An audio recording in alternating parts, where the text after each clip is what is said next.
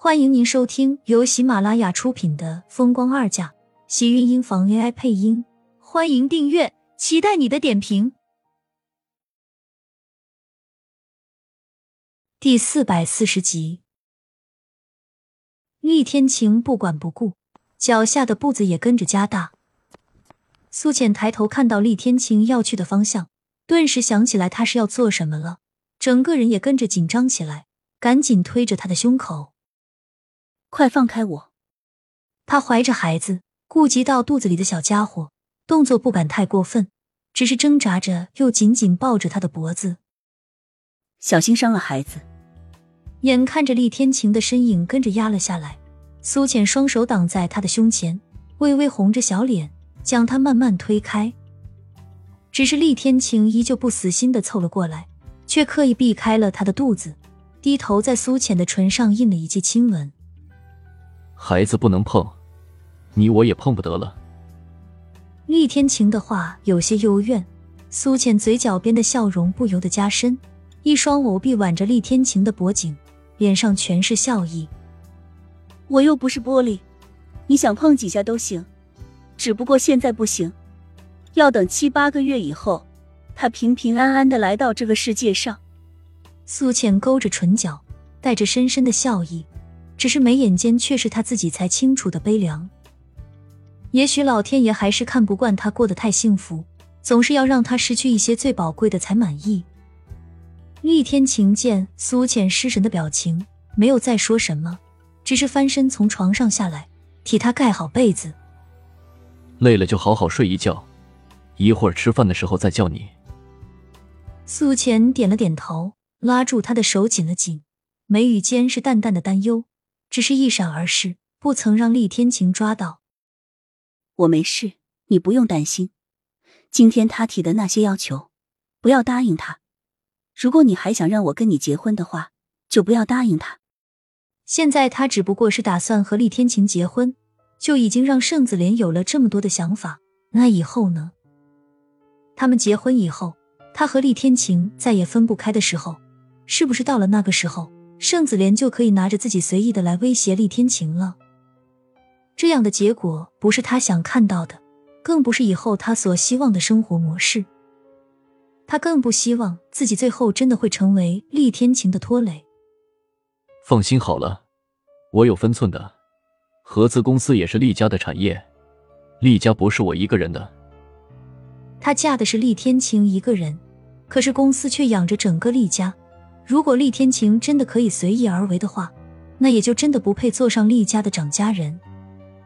嗯，这是我和你结婚唯一的要求。在厉天晴离开前，苏倩还是有些不放心地开口道。她希望自己这句话可以让厉天晴的态度更坚定。如果真的她是盛子莲来威胁厉天晴的工具，她情愿自己一辈子都不嫁人。你的要求还真是不高，而且对我很有利。厉天晴冷声笑道，眉眼间看向苏浅时，带着宠溺的柔情。苏浅却知道他不是这么凉薄的人，心里更加觉得感激。我要睡了。苏浅拉了拉被子，看着厉天晴离开，拿被子遮住自己脸上的表情，不想让人知道他会哭。双手忍不住再次扶上自己的肚子，感觉到掌心微微凸起的温暖，似乎已经触到了里面的小家伙的身子。他的孩子不知道还能在自己的身体里待多久，可是每一天每一刻，他都会忍不住在认真地体会他在自己身体里的样子。夜色渐渐变得沉静下来，房间内的苏浅却睡得很不安稳，似乎一直都在做梦，额间渐渐溢出一身的冷汗，猛然睁开眼，一双修长的手指停在他的胸前。我吵醒你了。厉天晴抚上他的额头，微微拧眉。怎么出了这么多的汗？没关系，只是刚才做了个噩梦，你忙完了。苏浅抓住他的大手，想要坐起身，抬头看了一眼墙上的时钟，没想到已经到了深夜。微微深沉了口气，嘴角边的笑容竟然还有些干涩。又做噩梦了，饿不饿？这么晚了，他才刚刚回来，竟然问他饿不饿，怕是他自己就一口东西都没有吃才是。我有点，你要不要也一起吃？说完，苏浅又看向他，皱眉道：“你抽烟了吗？”厉天晴的身上已经很少有这么浓重的味道，而且似乎还是沐雨过后又隐藏的，一点都没有要散下去的样子。这分明就是抽了许多，才会洗也洗不掉。刚才在门口时候抽了一根，怎么你还能闻到吗？是不是又不舒服了？我再去洗一下。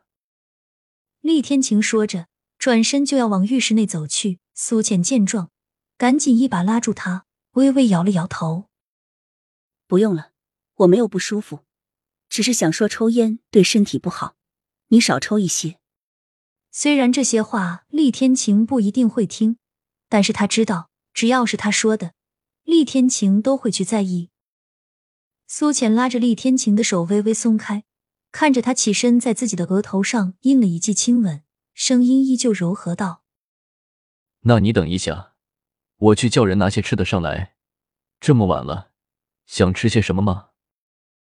很想喝汤，因为他知道季云端每天都会熬一大锅汤在厨房给他准备着，让他随时都有喝的。他只是不想因为自己而打扰到别人，如果他现在想说自己吃一些厨房没有的，他相信厉天晴也会让他们给弄来。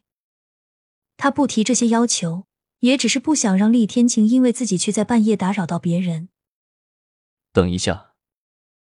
厉天晴开口，这才起身出了房门，脚步声渐渐走远，苏浅的眉心才渐渐收紧，下一秒冲到洗手间。